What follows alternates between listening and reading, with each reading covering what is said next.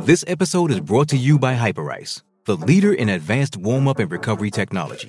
They have tons of innovative products, like Venom heated wearables to help soothe sore back muscles, Normatec compression boots to speed up recovery and increase circulation, and Hypervolt massage guns to improve mobility.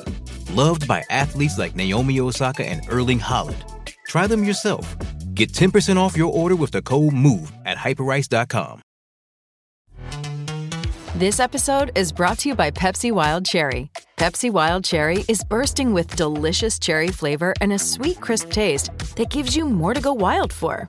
Getting wild may look different these days, but whether it's opting for a solo Friday binge watch or a big night out, everyone can indulge in their wild side with Pepsi Wild Cherry. Also available in Zero Sugar. So grab a Pepsi Wild Cherry and get wild. Thanks for downloading this podcast from Love Sport Radio. For more, go to lovesportradio.com for all the latest podcasts, news, and views. Or for more, follow us at Love Sport Radio on Twitter.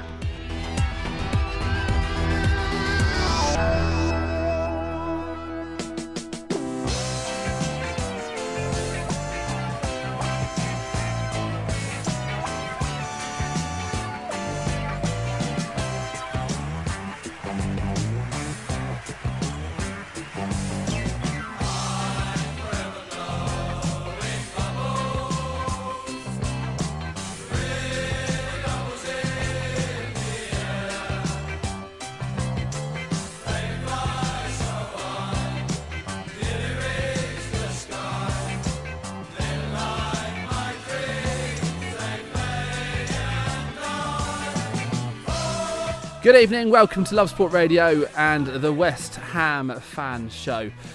Got Will Pugh from Balls on the Line, and we've got James Jones from West Ham World in the studio with us this evening. Good evening. Evening. How are we? We all right? Very well, very, yeah. well. Yeah, good happy. stuff, good stuff. Yeah, so last week, chaps, um, it was literally, wasn't it, that the Arnautovic transfer bid had Yeah. just broken. And I've, it was a bit of a weird one because we were kind of asking questions. You know, well, what do you reckon will happen? Gut feeling? Are you surprised? How do you feel about it? Is it enough money? And I'll be honest, it kind of just felt a little bit like we just had to kind of go through the motions as you, you know when these bids happen. You've got to ask that question. Didn't necessarily see it developing the way it has done over the last week. No, it's been it's been quite disappointing the way it's gone because you know as you said we, we were quite convinced that it was just talk and Arnautovic would come out and say no it's not true like he did the previous time and everyone would be happy and Hmm. then you know but it turns out that yeah he'd quite like to leave. Mark Noble's come out and said it. Antonio's come out Antonio and said it. yeah. Um, and suddenly it's like, oh, he does want to leave. But at the same time, credit to him, he did play against Arsenal. He started against Arsenal. He didn't have his best game. It wasn't bad, but credit to him, he's still playing for the team. Um, he celebrated with, with Dec when he got the goal, and so maybe it's not going to be. I, I feared it was going to be another Dimitri Payet situation, but maybe it's not going to be that way. I want you to be a bit more annoyed, to be honest, James. I, do you know what? It's, it's been a week now, and I've, I've kind of kind of resigned myself to the fact that we're probably going to lose him this month, and I've all that anger that I had probably what Friday and Saturday. When what does an angry coming out, James do? I'll just sit in the corner and cry. Don't talk mean, to uh, anyone. yeah, you, you know that you know that meme that goes around where it goes, "Oh, if it's bad, you know, say you won't cry, then just cry a lot." Uh, Yeah, it's pretty much what I did over the weekend. Oh, mate, that's a that's an image. Thank you, thank you Yeah. for sharing. Will, did you cry?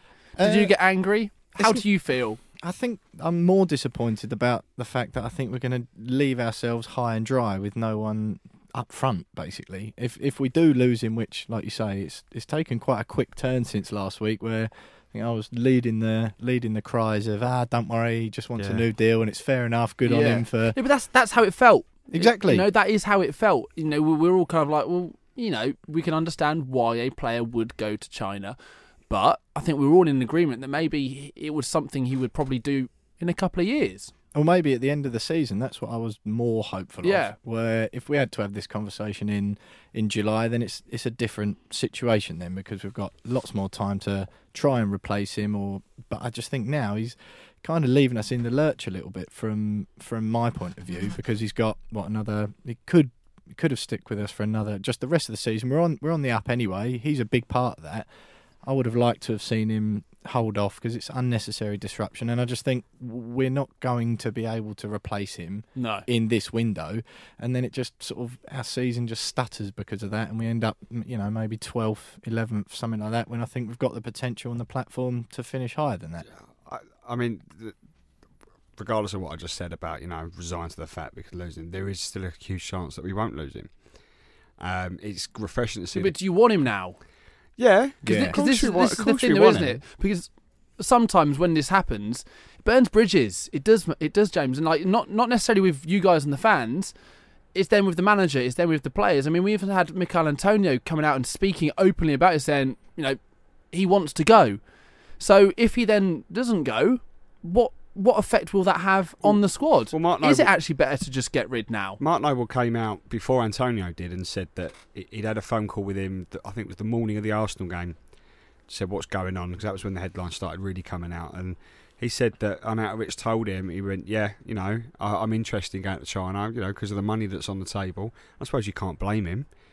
Um, and he said, I, I don't blame him, but he did say, say to me that for as long as he's at the football club, he's going to play for the football club and he's going to give 110%. And for me, you know, if he does stay in the summer, then fair play because you know at least we know he's going to be playing for the shirt and, and not just sulking for, for the next five or six months. Uh, He might go in the next two weeks. I, I fear that you know I fear that he will do. But if he don't, then I know I know we know that we're not going to be losing the player. We're paying for ten men every week. I think it depends on. There's talk of a. I think today it came out. I think Stuart Pearce has commented on the situation, um, suggesting that perhaps he won't go. But the the new and improved bid is apparently 45 million pounds. Does that change things?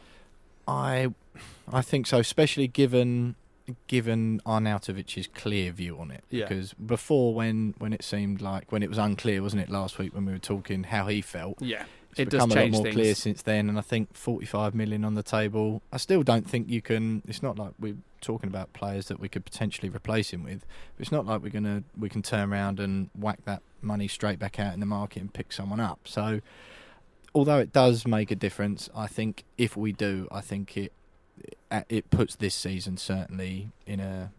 You look at this season in a different light to what you would have Mm. two weeks ago. Yeah, we'll go on to talk actually about Arsenal in a few moments after after this this coming break. But when Arnautovic came off in the game, did it did it did it feel? Did you get a sense that that was the last time you'd see him? Well, he, bra- he waved to the fans, which everyone Yeah. kind of gasped almost. Exactly. Everyone was clapping And then at the end, he he, did that. he didn't then go on the. p- He just walked off, didn't he, down Walked the straight tunnel? Down the tunnel. Yeah. So how how did that, how did that feel? Disappointing. It was disappointing to see because you know, and it was it was almost a collective gasp in the in the whole stadium. Everyone was looking at each other, going, "Did he just wave at everyone? There? Is Mm. this is this it?" Um, but yeah, it was disappointing. He's in a difficult position, I think, there though, isn't he? While while the deal isn't technically done, it was just a lot of, albeit strong, but just a lot of speculation at that point, wasn't it? Mm. If he'd have, if he'd have like at the end of the game yeah. done a big lap of honour, or you know, gone into the centre circle, waving at everyone and clapping, that would have been even more like, whoa, what the hell's going on here? I thought he actually conducted himself with quite a And bit it- of dignity. If If, he does like. go, then that would have been the last time you see him because that was our last home game before he ended the transfer window. So you can kind of see why he did wave. Mm. With you know in the back of his head, he's like, "I do want to go, and I hope they do it." And if, if you know if I do go, then it's my last chance to say goodbye. Yeah. So I have to say, chaps, I'm very, very surprised and taken back a little bit by how kind of accepting you are of this. Do you not just think it's the game these days? it's not just the game as well. It's it, we're used to it at West Ham. Look, we Yeah. lost Payet two years ago. Yeah, we've is- lost, that- we've lost that- the likes that of Rio is Ferdinand, Because Payet was so fresh in the memory. Yeah, that. But we've, you know, even Payet wasn't the first time. But, you know, we lost Frank, uh, Rio Ferdinand, Frank Lampard, Joe Cole, Michael Carrick, all those great players in the past. yeah, but that that's fair left- enough. If they're if those guys at the time, Frank Lampard, Rio Ferdinand, some of the most exciting talent in English football, and West Ham were not winning titles in the Premier League, and they were moving on to you know money bags Chelsea. Rio Ferdinand became the most expensive British player.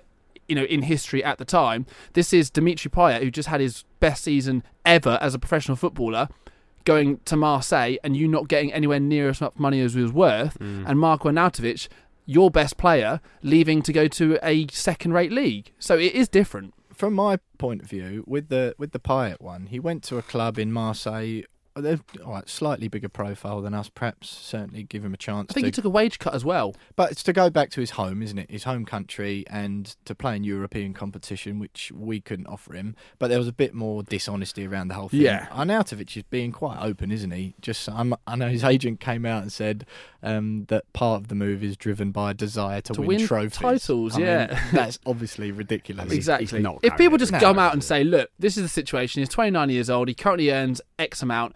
If he goes to China, he's earned three times as much. A football's career is very short." I think people would actually appreciate that honesty significantly more. But that's I think- exactly what Noble said. He- uh, Noble said, you know, he's going there because there's a lot of money on the table.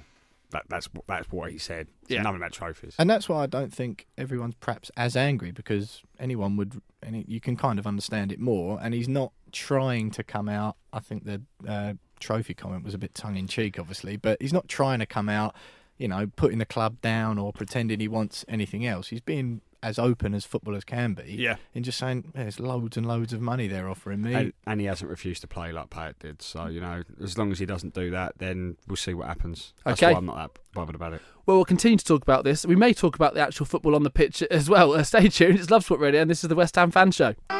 This programme was previously broadcast live on Love Sport Radio, so some items may be out of date. For more podcasts or to listen live, visit lovesportradio.com.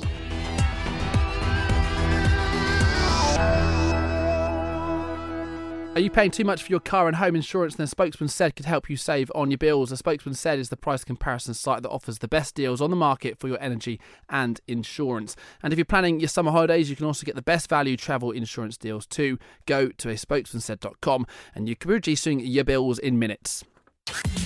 with a spokesman said.com. Fighting for you, saving you money.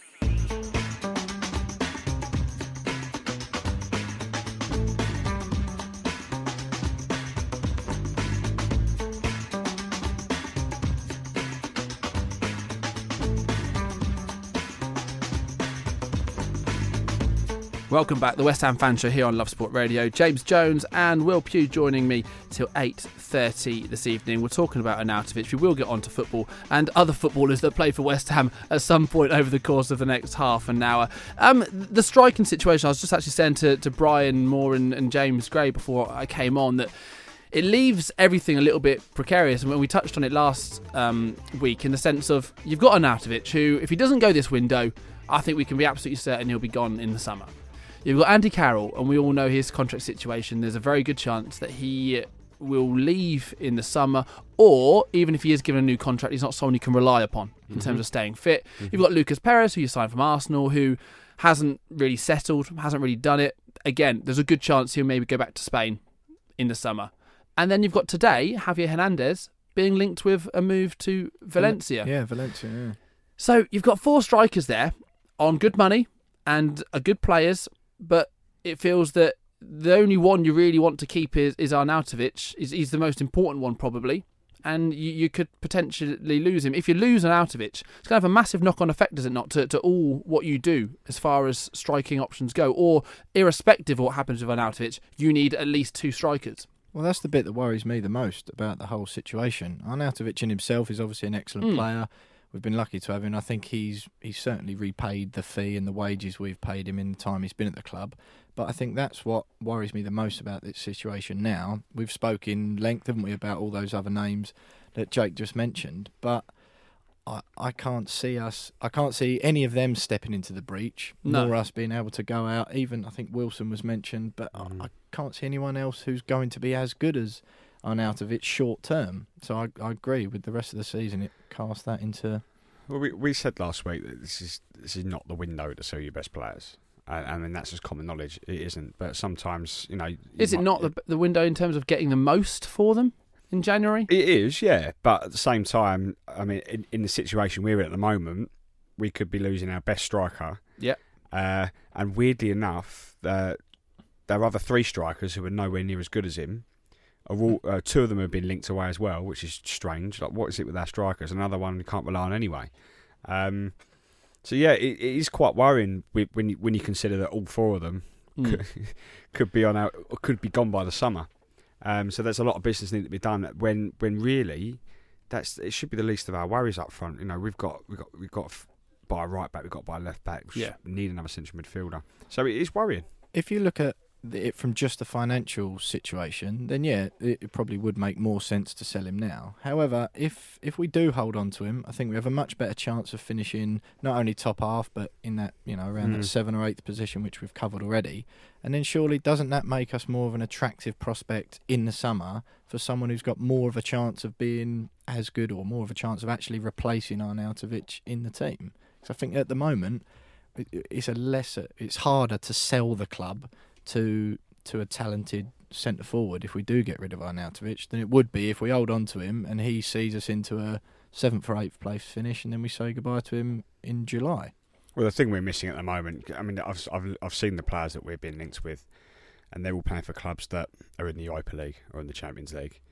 Um, and for them just to just to go, oh, do you know what? I'll forget that. Yeah. I'll go and play for mid-table Premier League team like West Ham, with the potential of getting into into Europe next season, but it's not guaranteed in midway for a season unless, again, you know, it's all about the money, isn't it? Unless they've got a big contract on the table for them, and the agent's getting getting a lot of money, then it might happen. But it's a sort of deal that you, There you are stri- rarely see. There are You strikers out there, though. You know that you, you don't have to be a European side, particularly obviously bearing in mind that if you're signing from abroad, just the the, the, the sheer fact that you're a Premier League club makes Mm. it makes you attractive. I mean, I mean Cardiff look they're about to sign Emiliano Sala for, from Nantes, and his goal scoring record for them is is very very good. Obviously, there's never any guarantees with a player coming from anywhere, but you know in particular the, the French division. But if looking at his wages, probably Sala will be a fraction of what Perez, Hernandez, Arnautovic, and Carroll are on anyway. So if this all does happen and there is this domino effect, it could actually give you a kind of a bit of a, blank canvas to go out there and uh, not start again as such, but reduce the wage bill and, and bring in some some young and more reliable players. Well, firstly, that's a that's a thing that's best done in the summer, isn't it? Not, not yeah, I'd agree with that. I would agree with that. And secondly, you mentioned the French league there. We've had uh, two different like players spring to mind. Then we've had Sakho, but we've also had Maiga from the French league, haven't we? Yeah. Centre forwards. He was Sakho good. wasn't bad for a season. Well, that's right. yeah. He So just we've got big time real quick, didn't he, Diafra Yeah. Sakho? He came in as like this fresh striker, hungry for an opportunity, scored six, seven goals, and suddenly thought he was, you know, Well, God's he, he gift. came close to, you know, Vardy uh, sc- uh, got that record for, I think it was 11 games scored. I remember it, yeah. Hmm. Sakho did eight when he first. Did he really? for- I think Yeah, he did was seven it. or eight, and he got close to. Were they Premier League games though? yeah, Premier League, Hmm. and it was like no one's really talking about it. And then obviously Vardy did it a few years later, and obviously broke the record. But he did eight. I'm pretty sure it was around about eight goals, and then he kind of just he got he had a couple of injuries, didn't he? And, and that was it. But one striker that I think we should go for, and no one said him yet, is Vincent Janssen. Yeah. That's uh, uh, I think there's probably Will- a reason no one said it. no. Will's pulled a face. Justify it. Why do you think you should go for Vincent Janssen, Well, the, the the out of favour Spurs striker? there are there are question marks over players that come over from, from Holland, and and I mean not many not many have, have done it successfully. Um, he spent a lot of time, you know, sitting on the bench or going out on loan at Spurs, but there's no denying that he is a good striker. There's a, there's a reason why Spurs bought him in the first place. And I think what that player needs more than anything is is a run of run of football matches, a consistent run of football matches, being the focal point up front, being the main man in the team.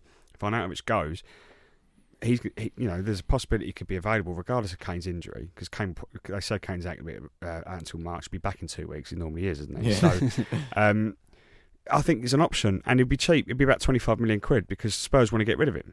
You get him cheaper than that. Well, we might even Hmm. if even if we don't, 25 million quid's a snip for a striker in, in, in you know in today's market.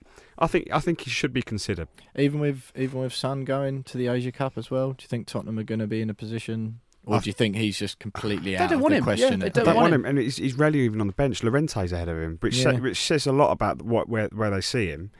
Okay, a lot of people will go, well, you know, why don't we just go for Llorente then? But there's there's a striker there, he played in the Premier League, scored goals in the Premier League, not many, that's a given, but it just needs a, a run of games, a bit of confidence. I think we need. You said, mentioned Llorente there. I don't think we we've got a Llorente style player already, haven't we, on the bench? Who Mm. I know he's not reliable in Carroll, but we if we're going to pick up anyone, we need someone who's that all-in-one striker like Arnautovic, don't we? Who's big, strong, mobile, can win the ball in the air, can basically do everything. Janssen is that style of player. Yeah. But then I said all of that, you know, he needs to run of games, but that's what we said about Lucas Perez, and look Yeah. how that's gone down. Uh, just some news, guys, from the Houses of Parliament. Um, the government has defeated a Labour motion of no confidence. Uh, news just in by 325 to 306. So Labour's motion there, brought forward by Jeremy Corbyn, has not gone through. Back on football chat next here on Love Sport Radio.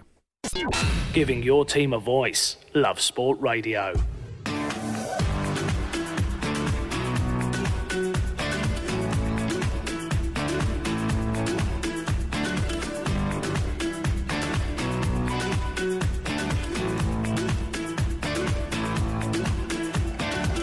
West Ham fans before the end of the show this evening, Frank McAvenny, former striker of yours, and Steve Jones, another striker of yours, former, are going to be joining us on the show. Frank in around 10 minutes, Steve Jones uh, just after 8 pm. With Steve, we'll look ahead to your next Premier League game. He, of course, played for Bournemouth as well, and Frank will be speaking to him about a whole host of things. But seeing as he's a striker, we probably will ask him about what we've been talking about for the last 20 minutes here on the West Ham fan show. But, chaps, let's actually talk about the football um, because there was a, a very positive thing to talk about. No more doom and gloom with Marko Arnautovic in the striking situation. It was a brilliant win, wasn't it, over Arsenal? It was fantastic. I, I, I said to Will before, was, it was one of those results. I was like, where, where did that come from? I know we were quite positive on last week's show, and I was positive in the build up to it. it was you know, I, I really felt as if we could get something from it, but I didn't see that performance in a particular way. You know, we all know what Arsenal are about, and our record against Arsenal recently hasn't been great. So it was a great performance, and, and what capped it for me was Declan Rice getting the goal because he's been he's been getting closer over the last few games, and, and for him to get the winner, it was just it was fantastic. Couldn't ask for a better better game, No, that's right. I, I think it was our first home win against Arsenal since 2006. something like that. Yeah, Yeah, it was that Marlon Harewood goal. Yeah, yeah. was, yeah, when Wenger and Pardew had a round Oh, yeah. touchline. yeah. handbags. Yeah, that's it. But no, like you say, it was a, it was a great win, and I think there's been question marks over the team recently. We've had some games, the Southampton game we touched on last week, didn't we? About what an outstanding performance that was. But you also throw in performances against Watford and Burnley where we let ourselves down a bit. So we knew going in that we had the potential to produce a performance like that Mm. but it was it was certainly no guarantee, was there? And I think what one thing for me that stood out was how where we've got when we've got results against big teams in the past, they tend to follow the same pattern. We'll, we'll nick a goal, and then the last fifteen to you know sometimes twenty minutes, thirty minutes. But we're we're camped in our half, just eleven men in our own box, throwing bodies in the way, and whatever can get in the way of the ball goes in Mm. the way. But this It was time relatively it was comfortable, yeah, wasn't it was really professional. Saw the game out nicely, still knocking the ball around in their half. You know, once we were into stoppage time, it, it was. Yeah. Was, it, was this the best performance under Pellegrini? It's certainly up there. Uh, I can't, off the top of my head, think of a better one. I mean, we've had good results this season. Yep. Um, some really good results. But I think that, given the, the calibre of our opposition, um, and I don't really count Man United as being up there with Arsenal with, with the win earlier this season because United were going for an even worse time than Arsenal are. Um, so yeah, I mean, it's got to be up there. I, I, I, I mean, a lot of people would say it's definitely it is, but it's difficult to say. But I think that the match winner for me, although Declan Rice got the winner, was was Samir Nasri. I was going to say, other than Declan Rice, because naturally takes the headlines. It was a brilliant goal. He's been he's been spoken about probably more than any other West Ham player all season. Mm. But Samir Nasri against his former club, he yeah, you say he was a huge positive. Still got it. Well, he started, which surprised everyone. I think I I wasn't expecting him to start. I know he played well against Birmingham in the cup, but given his fitness, he's only just got back. You know, so for him to start, but he kind of he kind of uh, underlined that big team mentality that Pellegrini's been going on about. In that, you know, he's going.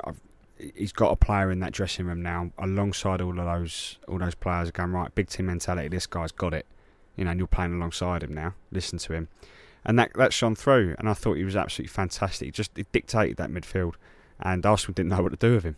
I think it was a strange one because, like you say, the attention was rightfully so on Declan Rice after Mm. the game. I think on, on Sunday, the, the sports pull out in the Times was front and back. They had Declan on Mm. the front with a massive spread of him celebrating, then the back was all about the Arnautovic stuff. There was such a lot going on around that game and around the club at the time that he did. He got overshadowed. Slipped didn't he? under the radar a little bit. Yeah, and I've been happy to eat uh, humble pie and, since the game, but since he's come in, and started because I was very much of the mindset where I thought, oh, he's been out for 18 months. He's going to be another sort of classic West Ham signing, if you will. Yeah. Big wages, was good in the past, you know, just hasn't really got it Ljungberg esque. Um, yeah, because you but- could, because there was an absolute fair argument that you could look at it either side. It's either going to be a stroke of genius. You've got a player who's in on a free, you know, someone who has played at the very top level, and the manager knows, or you're going to get somebody whose attitude has been questionable over the years and who's perhaps isn't, you know, as, as hungry as he as he once was. But are you now looking at this signing thinking? Hang about, this was a, a bit of a masterstroke from from Pellegrini, and we've. Uh, would I go as far as to say almost that the missing piece in that midfield? I think it's one game, isn't it? At, at this stage. It's one game, but it's a game against a very good Arsenal team. Um, and given he was out for 18 months, he, he showed a lot of professionalism and he showed a lot of, you know, his fitness was fine. Um, so he certainly showed his commitment to the cause. I mean, a lot of people thought he was just turning up just to, you know, get one final payday before he does eventually retire after 18 months out. And he's actually proved us, proved everyone wrong, really. I, know it's only one one performance in the Premier League, but, you know, I think it, it, it certainly puts gives me a lot of trust in Pellegrini in the transfer market. And I, I suppose this goes back to the whole, you know, the potential striker search and that I can't think of one player that he's signed for the club since he arrived that has been a genuine disappointment. Okay, a lot of people will point to Lucas Perez, but he scored what five or six goals for us, And he was four million quid. and he was wasn't four million quid. Yeah. So you know he was bought in as a squad player anyway. Carlos Sanchez bought in as a squad player. I was going to say Carlos got- Sanchez and Jack Wilshere. I'll be honest, they've they've not pulled up trees, have they? I suppose Jack, Jack Wilshere, yeah, but then because he's been injured, Hmm. Um, Jury's still out. it- the jury is still out. Okay, he didn't have a great start, but he, he has had a couple of good games for us.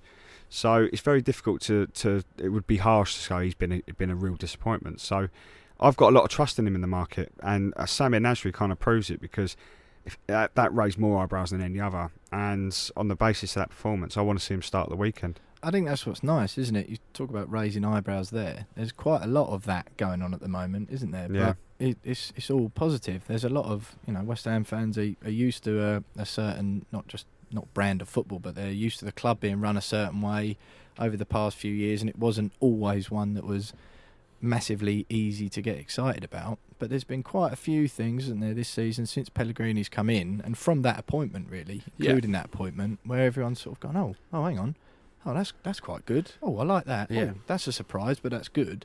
And it's just there's this underlying feeling of positivity around the club, which is quite refreshing to see. And Nasri is a is a symptom of that, isn't he? Yeah. Well, another thing that should be easy to get excited about is speaking to a former striker of yours, Frank McAvenny. is going to join us on the show next. Love sport.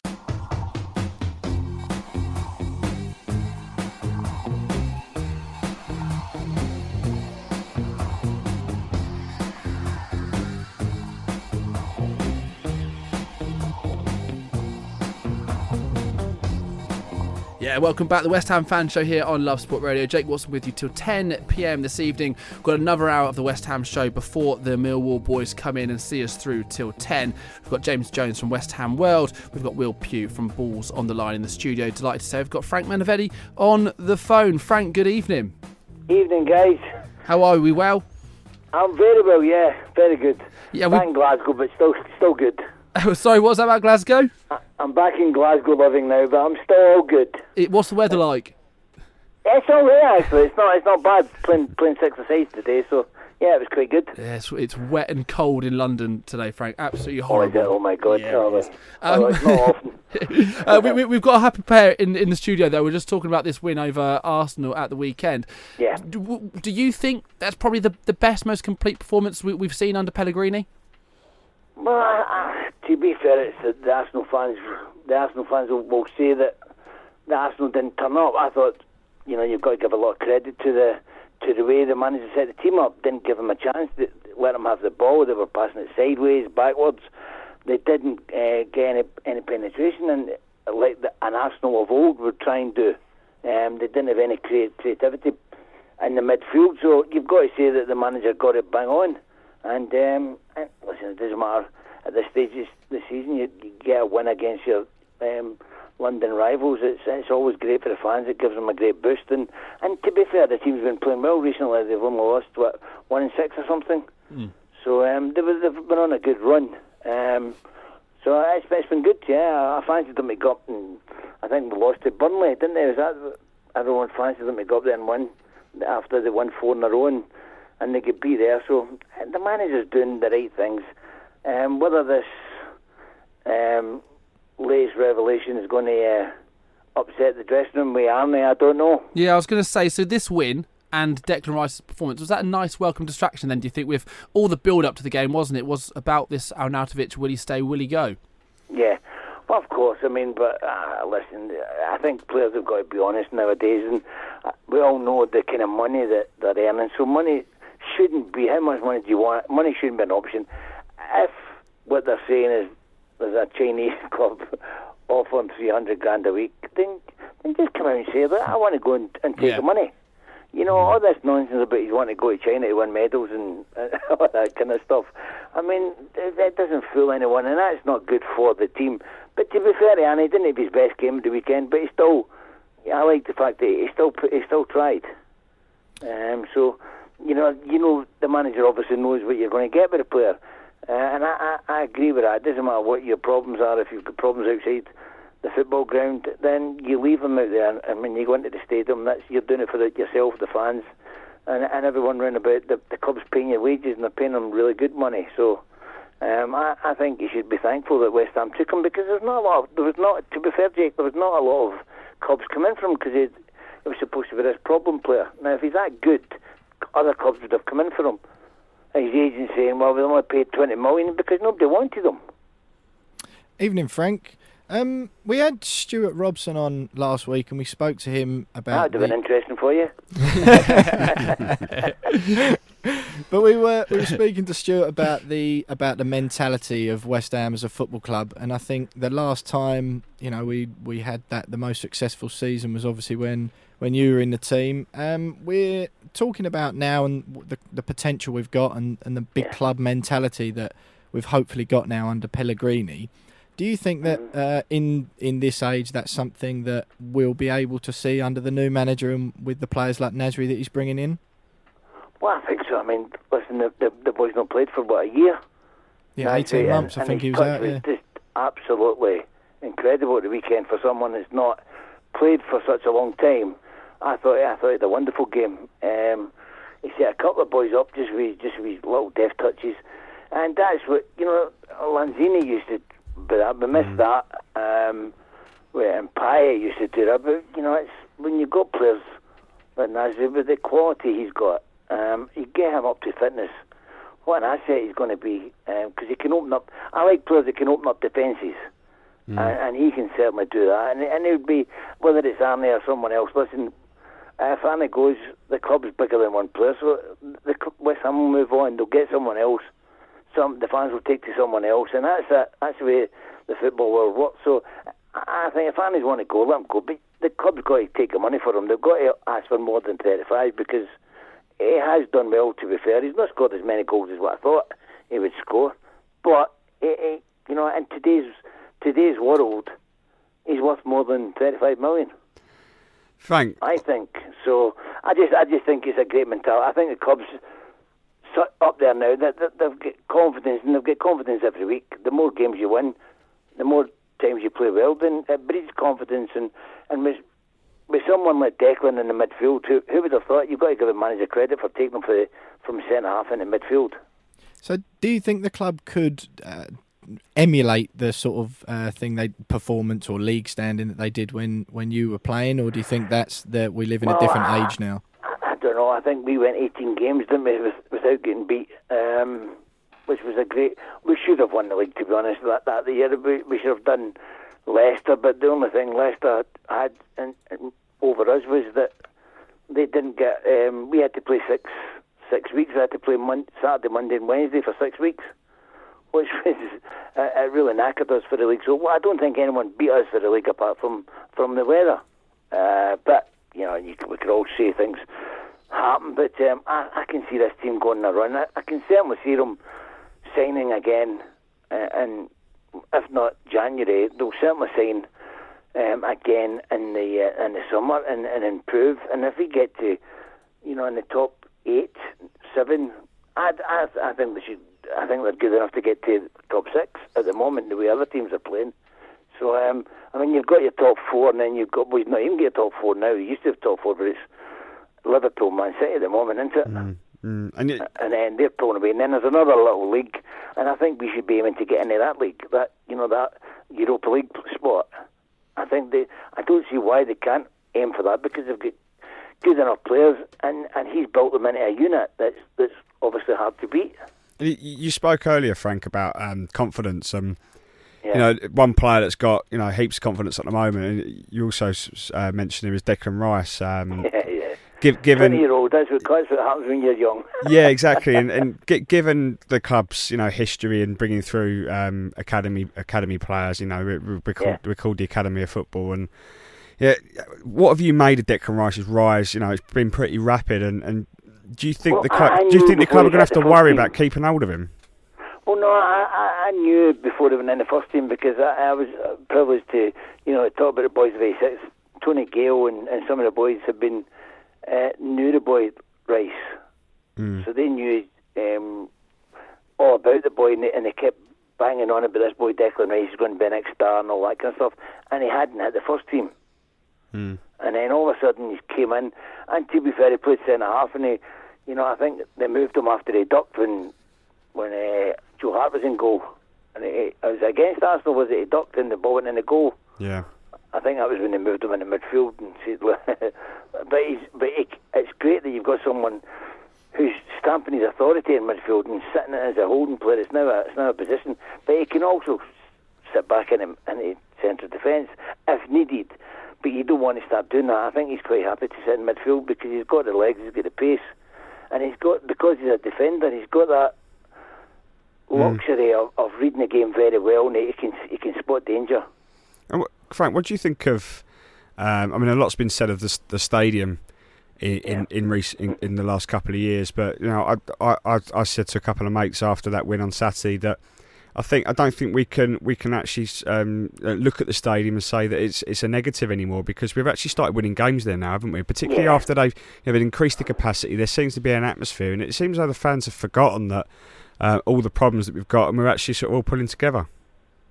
Well, I think there was a lot of teething problems when when they moved. I mean, I think there was a lot, lot of problems from from both sides. I, I think when you were buying your season ticket, they should have they, they should have been told, look, your section where you were at, at the Boleyn Ground, they're moving to this section. If you want to stay with that your crowd, and and it would have been a lot easier for the fans because you know, let's be honest. We were all fans of football clubs, and, and you grow up, and every weekend and week, every every home game, you see the same faces. And you get used to that, and it's sometimes nice, um, um, you know, to, to be with the same people, and that, and that didn't happen. And then they got people that didn't understand football into the stadium, and that's, that was out with, which I didn't like. That was out with West Ham's control. Um, they they brought in their, their own security. People that didn't know football didn't, you know, didn't. If someone gets the ball and does something, I, I want to stand on my feet. I want to get up. You know, um, that's That's what football's all about: getting you off your feet, getting you on your feet. And and I think it's it's wrong for say you've got to sit down. And I think they were doing that too much. And there was a lot of problems. I still don't like the gaps in the stadium. Um, but I think, to be fair to the the owners and and and Karren Brady, I, I didn't know what Karren was up to, but I think she's having a, a right pop at the council and. And she's getting right in their goat, and I think they're getting annoyed with her. And I, th- I think we might, we might be able to buy in a couple of years, the way that they're going, because they're not earn, they're not earning any money. The government's not earning a, a coin out, out of the stadium, and you can't keep changing it back forward to athletics when it's not earning any money. Frank, You know, why would you want to do that? Keep changing it and, and cost money. It's like it's like a sieve putting water in a sieve. It's not, it's not doing you any good. So, you know, they, West Ham could make money out of that with stadium, the the you know concerts and and and the money that they'll save by turning into a, an athletic stadium. You know, and maybe like I don't know, maybe my my if I had a wish, I would say the same as Man City. It would be great to have it an athletic stadium. It would be great if they could buy it and turn it into a football stadium. Hmm. Frank, I, I don't know about you guys, but when I walk in a football stadium, I want to see photos of footballers. I don't want to see Linford Christie and, and people that I've never heard of that ride a bike or somebody that swims. I- You know, I think it's lazy when it's a football stadium. You should take all the athletes down. When Sure. you walk through that front door, I think it should be a football stadium. Yeah, yeah. sh- You know, sure. and, and when it's athletic stadium, take all the footballers away.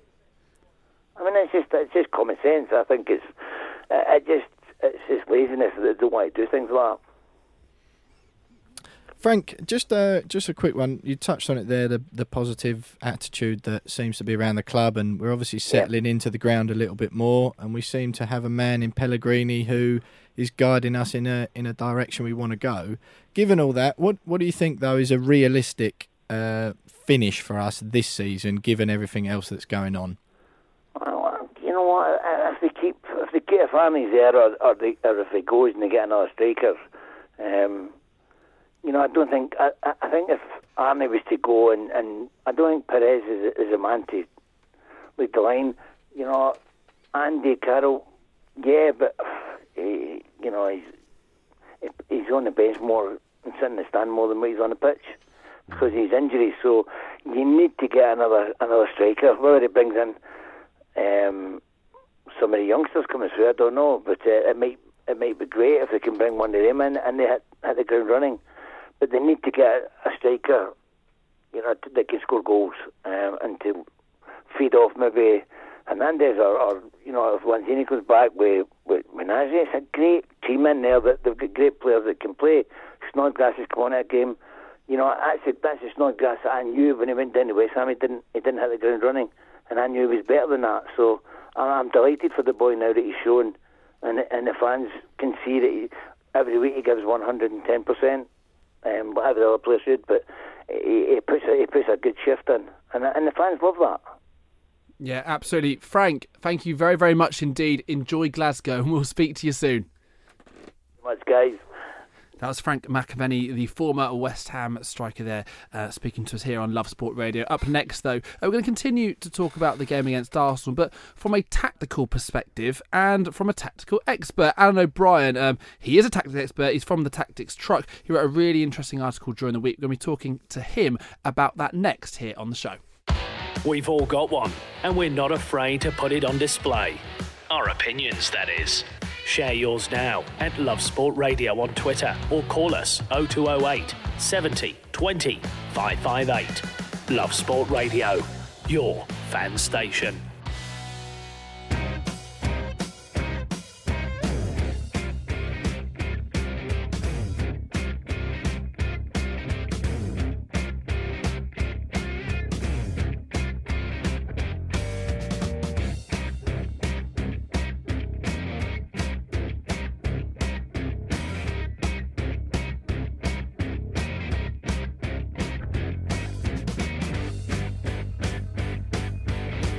Yeah, welcome back. The West Ham fan show here. Let's speak to Alan O'Brien now, tactics expert from Tactics Truck uh, 2.0. Alan, good evening. Good evening, Jake. How are you? Yeah, very, very well indeed. So, Alan, just tell us a little bit um, about this article you wrote during the week about this Arsenal West Ham game, if you can. Yeah, I wrote the article there on Saturday after the game, and uh, I have to say I, I was I was forced to crow a little bit because I was on this show earlier in the season, uh, and I was you know kind of making light of the fact that Manuel Pellegrini was insistent upon imposing a big team mentality, as he calls it, on West Ham United, and it was an unmitigated failure in the opening weeks. I think you'll all agree, and he kind of adjusted to a more counter-attacking style. Subsequently, got some results. Then went back to more open style, and things didn't go too well over Christmas. But he got that game against Arsenal on Saturday, and look, I have to admit, West Ham did have a big team mentality. They had more possession of the football up until Declan Rice's opener and winner. Obviously, you know, when a team takes the lead, they retrench a little bit and allow the opposition to have the ball a bit more. But that impressed me hugely to to to be at home to a side like Arsenal, who press higher than any other Premier League team, even Man City, and to have more of the ball is huge, and it shows that his project is um, is going quite well, better than I thought it was. is is this the first time, Alan, that you've noticed a side, you know, should we call a, a not top six side, do this to Arsenal? Yeah, I mean, to be honest with you, I, I can't really think of, of a non-top side or non-top six side that has outpossessed Arsenal this season. I'm open to correction, obviously, but as I said, Arsenal have, have really fetishized, possession and, and I suppose pressed high more so than any other side. And I I find it surprising if any side has has outpossessed Arsenal this season. So yeah, it's it's uh, it's a real. I think it's it's kind of gone unnoticed almost how impressive West Ham were really. Alan, you, you say that you know early on this season, and I remember I remember you kept saying that it, it wasn't going well with what Pellegrini was trying to do at the club, and you know he's being really stubborn. But it seems to be coming to fruition. Um, but what is he? What is he doing? Is it just a mentality switch, or you know, or is he tweaking, uh, making a lot of tactical tweaks every game to really get the, the perfect system um, each each game week?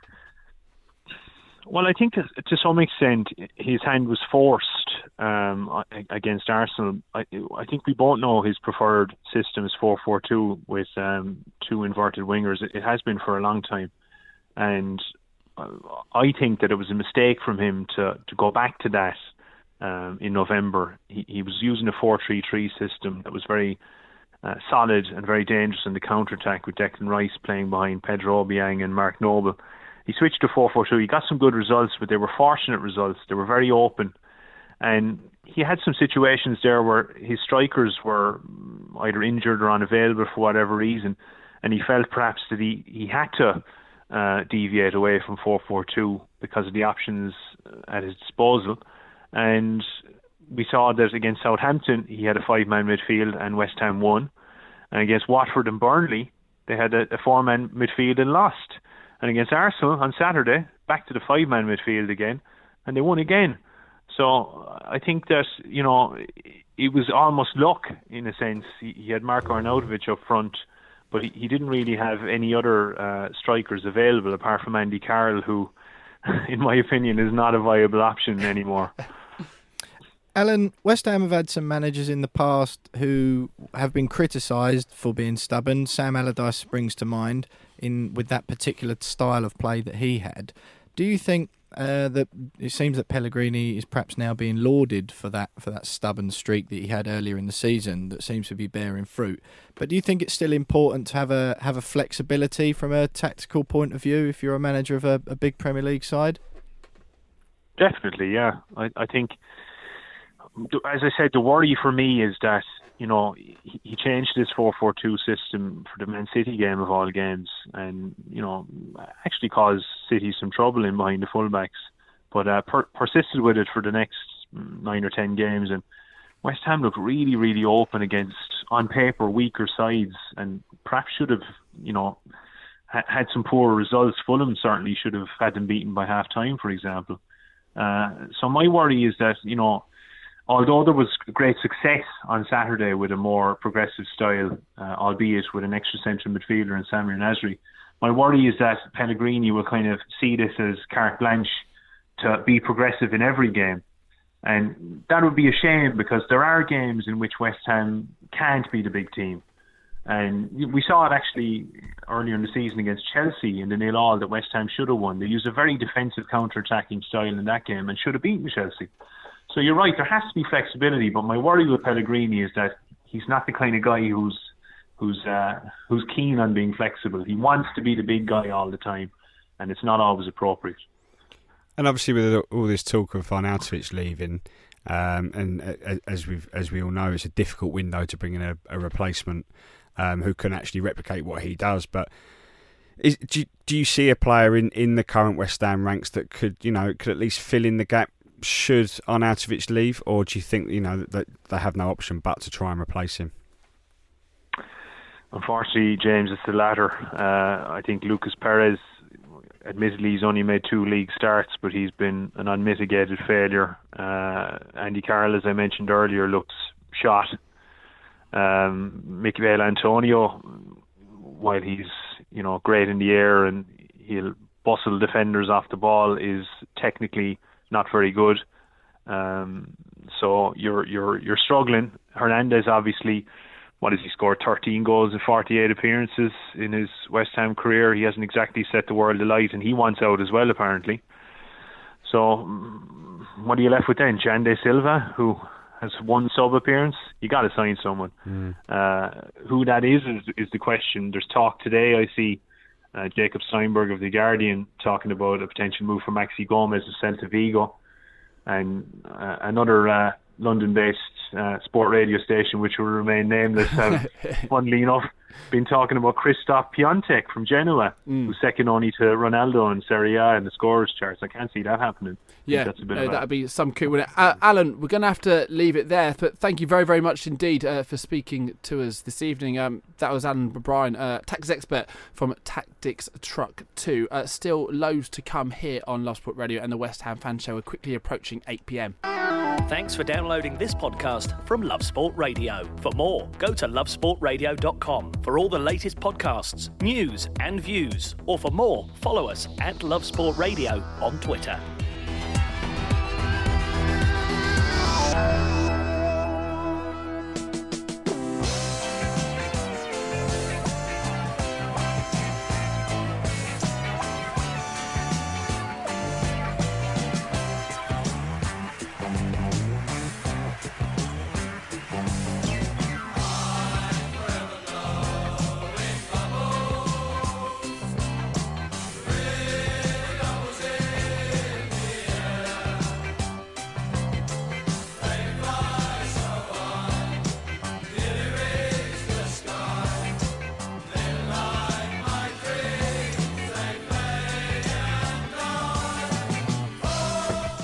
Welcome back to the West Ham Fan Show here on Love Sport Radio. Guys, let's talk about January and let's not talk about Marko Arnautovic. He is off topic, okay? Um, there's lots of other stuff. We'll start with uh, Pedro Obiang, actually, because this one kind of broke through yesterday. Um, linked with a move to Fiorentina. Apparently, a 10 million euro bid has been rejected. Um, thoughts? I'm not surprised they rejected it. I think he's worth more than that. I know he's only a squad player for us, but I think he he, only cost us eight million when we signed him, um, and he has been good when he plays. I mean, I've never I've never been disappointed with any of his performances, even off the bench. So, you know, in, in this market in in 2019, um, a player like Obiang should be going for a little bit more than 10, 10 million Mm. euros. You know, you, you should be looking to at least add another five or ten on top of that because that's the market these days. And you start letting players go that cheaply, then you, you don't really have much clout in the transfer window, do you? I, w- I think it's a bit of an odd one to consider letting him go at this stage as well, because I just think, as like you said, he's a squad player. He's and he's a reasonable squad player as well, Mm. isn't he? You never, if he comes on or if he starts a game, you never get like really nervous or think, oh, we're significantly weakened having him in the team, do Mm. you? I think we've got obviously got Sanchez and uh, Wilshere uh, out and we'll be playing in that sort of position, but. If it was in the summer, again, it might make sense. But I just think it's a bit peculiar. Why would you limit your squad at this stage of the season where he hasn't done anything wrong? So for that sort of money, I can see why they rejected it. Really. Uh, I mean, there have have been murmurs going on for probably the best part of a year now that he, you know, he's interested in going back to Italy um, with his family for whatever reason. I don't know because you know he's, he has been around for what three or four years. It's not as if he's he's struggled to settle in London because you know he's been here for a while. But Mm. Perhaps that is the case. His family might want to go back to Italy and, and, and go back go back to where, where they were living before. So and fair enough. But at the same time. He's still under contract, and you know if, if we can if we can use him, we can do with him. Then there's no reason to let him go, especially at that price as well. Yeah. So. What would you let him go for, though? Well, that's the thing, isn't it? He's he's 26 years old, so he has got a resale value. Jack Wilshere, I'm not sure if he, unless he starts putting up trees and, and fairly quickly, if anyone's going to come in and, and spend money on him. Mm. Carlos Sanchez, because of the age, there's no sellable value there. So West Ham might look at it a little bit differently. That they've got Declan Rice, you've got Mark Noble, you've got those two to come back. So whilst he's a useful player to have, it's 10 million euros that could go towards being spent on something you need elsewhere, like a fullback or a striker. that- you say that, but then again, 10 million euros doesn't go far in this in this market anymore. It used to go a long way, but um, you know, if you can get 10 million euros for a player, then you know you look you should be getting that for a youth player. Yeah. You know, not not not a, a, player that will, will start half your half your Italian games. clubs haven't got the same money though as Premier League clubs, have they? 10 million euros is a fair fair whack But- from, from them, not for a Premier League club. But if that's if that's the case, then surely there'd be a Premier League club who could do with Obiang in their team. He'd he'd get into a f quite a lot. And he'd be okay with half selling him to a, a rival per se. I don't think he's. I don't I don't think you go to a rival. I don't think as much as you know I quite like him. I don't think he's he's good enough to go to a rival uh, and and start there every week. Not a direct rival, but you could see. I could see him going to anyone in the bottom five of the Premier League, for Yeah. example. Yeah. and, and being a regular starter and actually making a difference. Uh, but even then, you know, he's still to a Premier League team, and you're looking at twenty. Well, that's yeah, that's 20 what I'm saying. Yeah. Oh, you, you- you make a good point about you know Italian clubs don't have a great deal of a great It's um, not, as- not the as- same. anywhere near enough Not that money. you should but, be doing them a deal. but, we're, but, we're- but at the same time, we're the ones that are going to be you know are, are, are- you know are going to be demanding a, a fee for a player. You know, we're not going to go. Oh, you haven't got a lot, you haven't got a lot of money. Okay, well, you can have him at half price. You know, um, it's not. Unfortunately, that's not how it works for the Italians. So I don't know. I, I, I just think I can see why they, they rejected it. If they come back and go, he's fifteen, perhaps Yeah. consider it. Maybe. I, I, I, don't know. do you know what? Uh, I mean, again, he's a decent player, but I think 15 million is a, is a fair price. I think I don't think anybody else will, will pay more than that. Um, going back to the strikers and potential wins, uh, Christoph Piatek, for people who aren't familiar, plays for Genoa in Italy. Polish striker. He's 21 years old. Uh, he's brilliant. Um, he's absolutely smashing them in for club and country, and has been for for a good couple of years now. Been linked with a whole host of Europe's biggest clubs, linked with AC Milan. West Ham have been linked. Apparently, AC Milan are trying to push forward this one now because it looks like Higuain is going to be off, which means obviously they need another striker. I feel that at the very least, Piatek to West Ham is an ambitious move, but it's nice to see that ambition. And if Arnautovic does go, they're talking about a 40 million euro bid for, for, for. If you're going to spend that money, which you'd obviously want that money reinvested in the squad, that'd be a great replacement, wouldn't it? That's that's exactly the name you should be going after, is it not? I've I've got a slightly different view on it, uh, and I think although he has, like you said, he's second to Ronaldo, I think in the In Serie A, yeah. in the goal scoring at the moment. Yeah, so he's obviously got some impressive credentials at, at quite a young age. I am a little bit wary, especially at this stage of the season, of taking a risk on anyone outside of outside of the Premier League. 19 goals in 21 games this year. I think Six in Europe. There's plenty of players like that who've come into the 23 years old. in the past, though, isn't there? You've got Mm. the Morata Soldados. There's plenty of players from overseas who've got outstanding But records. there's no guarantee if anyone will. But do you not think it gives you a bit more? Mm, I'm, I'm just thinking of Wilson at the moment from Bournemouth, who's been touted So would you rather well. spend 40, 50, 60, which what you're asking for Wilson, Bear in mind this guy's never scored 20 goals in a season. You'd rather see that. You'd see that as a more reliable, more you know, fail-safe option than Piatek. I certainly think it's less of a risk, don't you think? Because uh, although you'd still have to pay As a opposed to someone who's had two knee ligament injuries. But you'd still have to pay a significant amount of money and significant wages to Piatek, wouldn't you? It's not like he's going to come if AC Milan are in and Yeah. the, the goals he's Yeah. scored are in. I think Wilson would actually demand higher wages, you know? but they're going to be in the same sort of ballpark.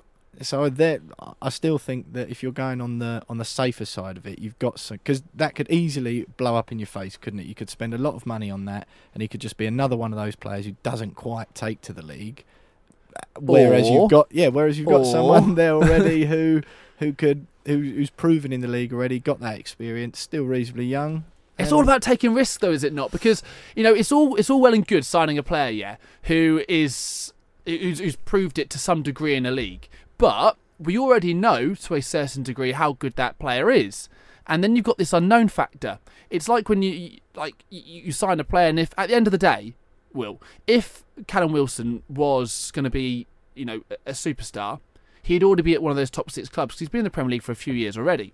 So that would tell you that the fact that you know the West Hams and- and various other clubs being linked with him probably shows you the level he is. You've got Piatek here who's been linked with AC Milan with Real Madrid, who's scoring a goal a game in Serie A, who's just 23 years old. So yes, there's maybe a little bit more risk involved, but surely the unknown quantity factor that his potential is is higher than that of, of Wilson's, and I think that's a risk that I'd rather see my club go for.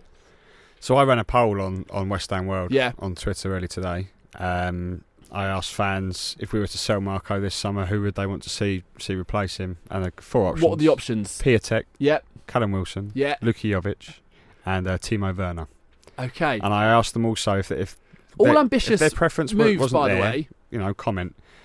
Amazingly, you know, on the back of that little debate there, Callum Wilson's got 21% of yep. the vote and Piatek only 14% of the vote. Well, so 21% don't know what they're talking about. I mean, 54% want Timo Werner, which isn't a surprise. Yeah, um, I feel that's. I mean, that's really ambitious. Yeah, that's they're all ambitious. ambitious. They're all ambitious. But again, we're talking about the Premier League money. If you offer 50 million euros to—is he's at Leipzig still, isn't he, Werner? Yeah.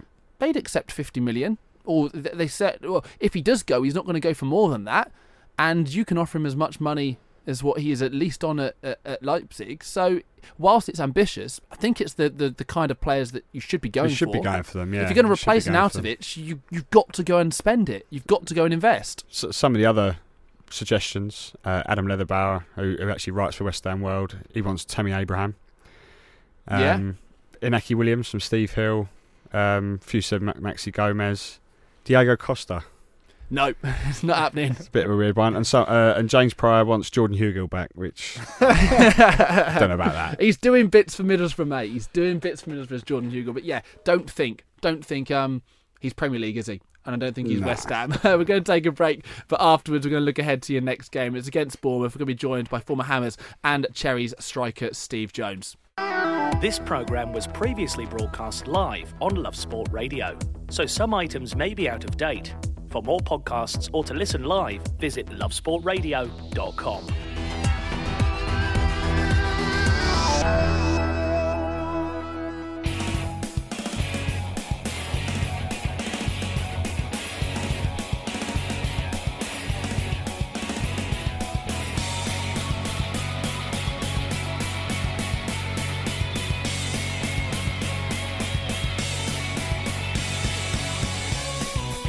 Right, looking ahead to West Ham's next game. It's against Bournemouth. Callum Wilson, the Callum Wilson derby, potentially. it's a loose link at the very, very best. Uh, Steve Jones uh, played for both West Ham and Bournemouth. He's on the phone now. Uh, Steve, good evening. Uh, you should be looking forward to this one, right?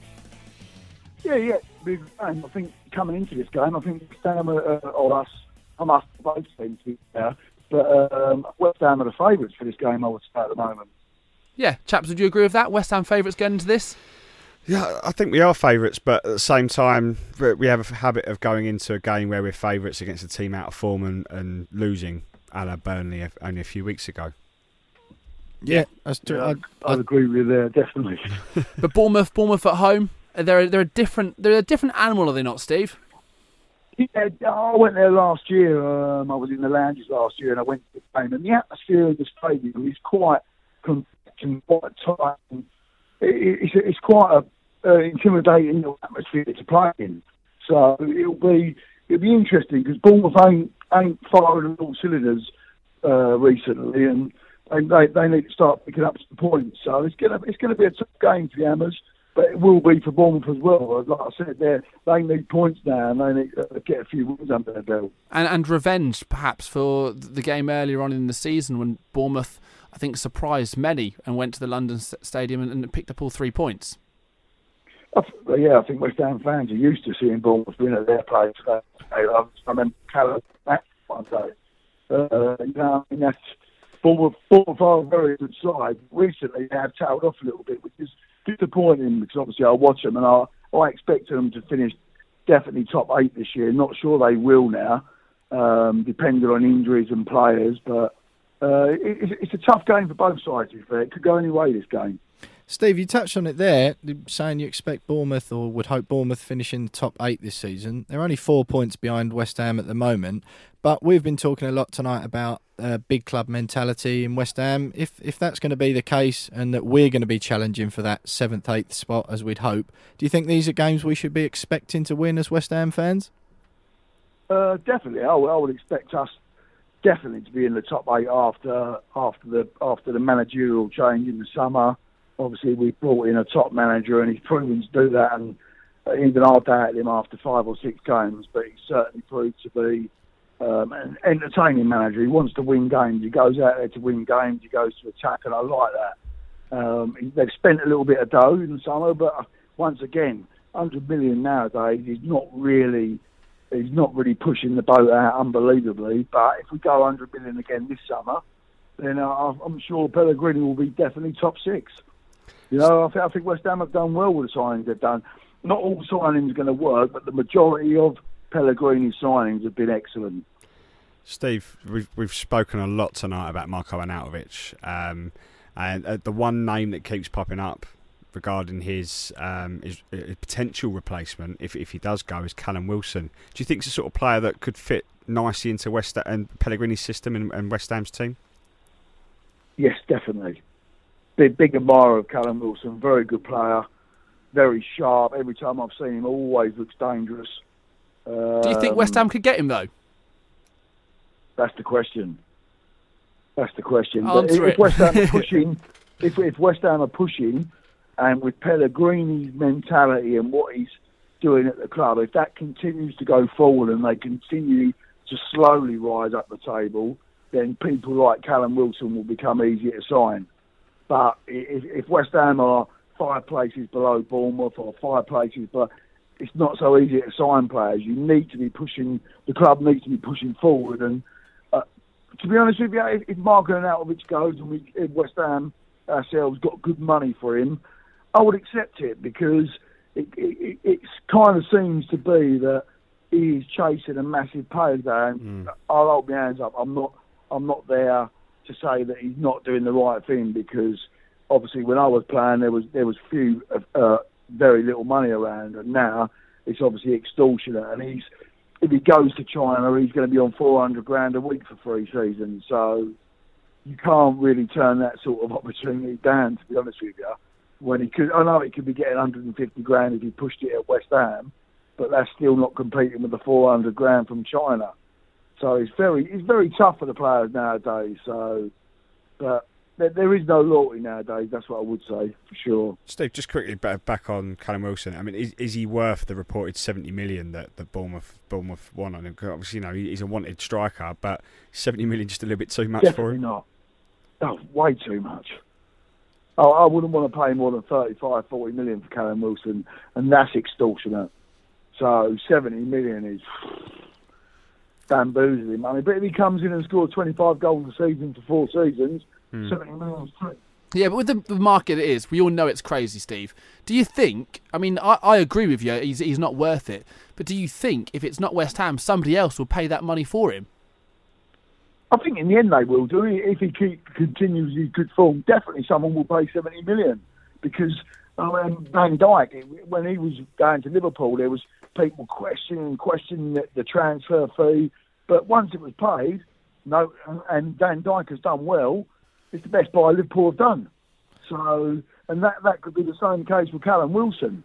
I mean, there was few people questioning Anderson's forty million for the first eight games this season. But as the season's progressed, we've seen that there is 40 million in the tank it, it, when you're considering the price tag nowadays. Steve, do you think anyone further up the table uh, than West Ham would, would be interested in Wilson? I would have thought so. I would have thought there would have been a lot of clubs looking at him and uh, and watching him because he is a dangerous player and he scores goals. And when you're that sort of player, you're always going to be watched and you're always going to be sought after. But um, obviously, no one's paid that for him yet. I, I don't think there's any bids on the table, is there or not? Not as far as I'm aware. concrete at, No. at the moment. It's just all talk. Yeah, I mean Chelsea, Chelsea are rumoured to be ready to, to table some kind of bid, but I can't see him being their, their first choice number nine. But Steve, on this game this weekend, Bournemouth, they're such such a patchy side, aren't they? They go on brilliant runs and then go on equally awful ones. They kind of seem to be in one of the, the, the more worse of their runs at the moment. Why do you think that is under under Eddie Howe? They are so patchy. I'm not really sure. You know, maybe it's the uh, when you when you look at the Bournemouth squad, it's very thin. It's very. Um, it's not. It's not a massively heavily spent squad at all. Um, it deals with players from sort of the lower leagues and and the championship onwards, and does very well with that.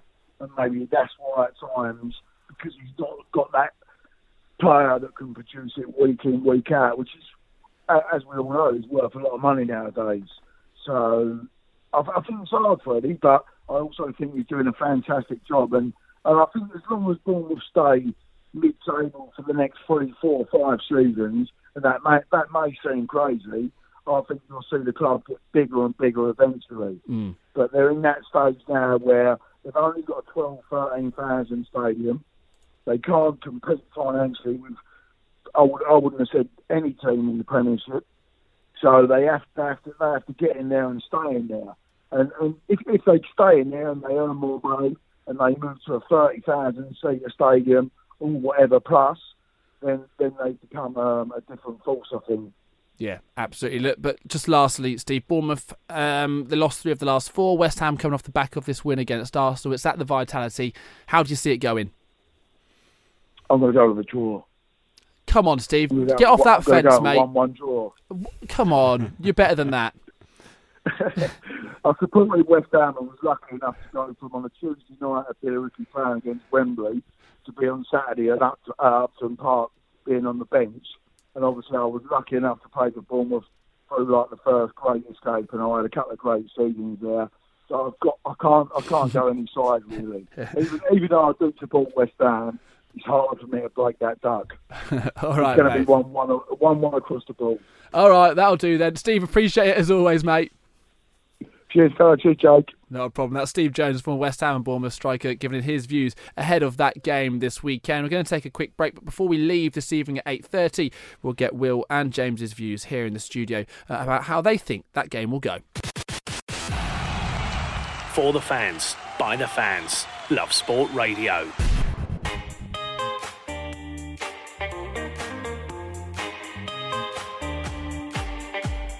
All right, then. So, a former player of yours, Steve Jones, also must mention former Bournemouth player as well. Very much sat on the fence. Reckons one all this weekend at the Vitality.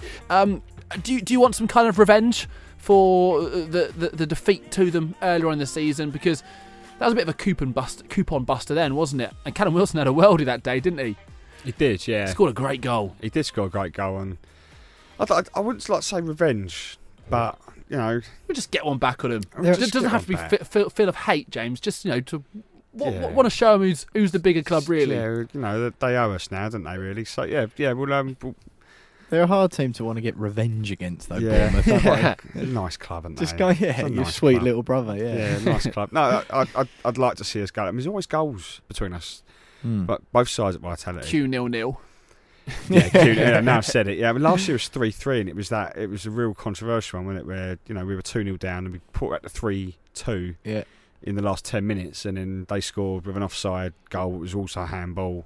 Apart from that, though. And I think it, was- I think it was Callum Wilson that Pretty came out after and went, "Yeah, I did handball it, and yeah, I think I was offside, but they all count." Like, yeah, cheers, mate. But um, yeah, I mean, hopefully not another three-all draw. Uh, three-all draw, but you know, I'm quite confident going into this one. Yeah, same as me. We said that last week, didn't we? Yeah, we'll just keep quiet- saying that every week. Yeah, It'll be I think, right. I think that's the key to it all. Yeah. No, I, you know, if we, I, you know what? Even a point, given that we're both, you know, mid-table, uh, you know, a, a win would consolidate our top ten position, wouldn't it? Yeah. But looking at that Bournemouth side, though, how how do you think you go about winning this one? Because you know, again, they don't necessarily grind out performances. Bournemouth, it's they don't really draw many games. It's kind of they win or they lose, and they're kind of open. Sometimes it comes off, and sometimes it doesn't. I know that sounds you know not particularly kind of great punditry, Mm. but you know they're not the kind of most rigid. You know, flat sides are they? They're very open. How do you think that maybe suits a West Ham side going away to them? Well, I think you- you've only got to look at the Southampton game recently, haven't you? Where they're a similar in a similar mould to Yeah. to Bournemouth as in the style of play, the size of club, that sort of thing. Uh, and I think that I think that will suit us. Arsenal are football inside as well. That, Mm. that suited us. And then obviously we come up against Burnley, who are a little bit more physical, a little bit more direct, and we came unstuck there. So I think it will suit us. And you've got to hope that if it's two teams going head to head with that sort of mentality, you'd hope that we've got the better players in our team who that we'd come out on top in a contest like that. Bournemouth are conceding goals as well. I mean, their goal difference is is pretty awful for a team in mid-table. Yeah. Um, and the way we're attacking, the way we're scoring goals at the moment, you'd like to think that Pellegrini will, will, will line us up in a way um, in a way to exploit that. Because you know, if we can do that, like Anderson, if Arnautovic is still here and he'll start, you know, no doubt. And you know, with Nasri now pulling the strings bit behind uh, Arnautovic, you know, we've got an opportunity there to go there and, and, and really, you know, make a statement. Almost. Yeah. No, I tend to agree. I think it would be an entertaining game. I do. I think it would be nice and open. Mm. Definitely an opportunity for West Ham to to take something at, at the very least. So Steve reckons it's a one-all, but I'm I'm pretty much ignoring his prediction because, as he said, he can't really pick because he's he's very much divided. Uh, how do you think this will go? Let's get a score prediction. Stick your neck out on the line, please. Will you go first? I said 3 2 last week, we won 1 0, so I'm going to go 3 1 this week and hope we win 2 0. Nice. I'm going to go 2 0 West Ham. So Done a a clean pair of wins. Yeah. away at Bournemouth up next for West Ham. Chaps, thank you very much indeed. James Jones from West Ham World, and we've got Will Pugh from Balls on the Line. You'll be back next week, same time. Uh, enjoy your week, and we'll see you soon.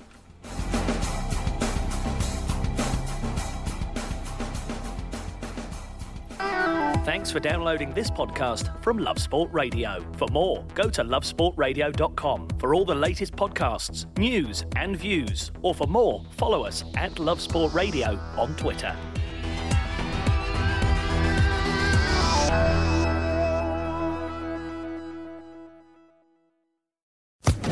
Social Podcast Network.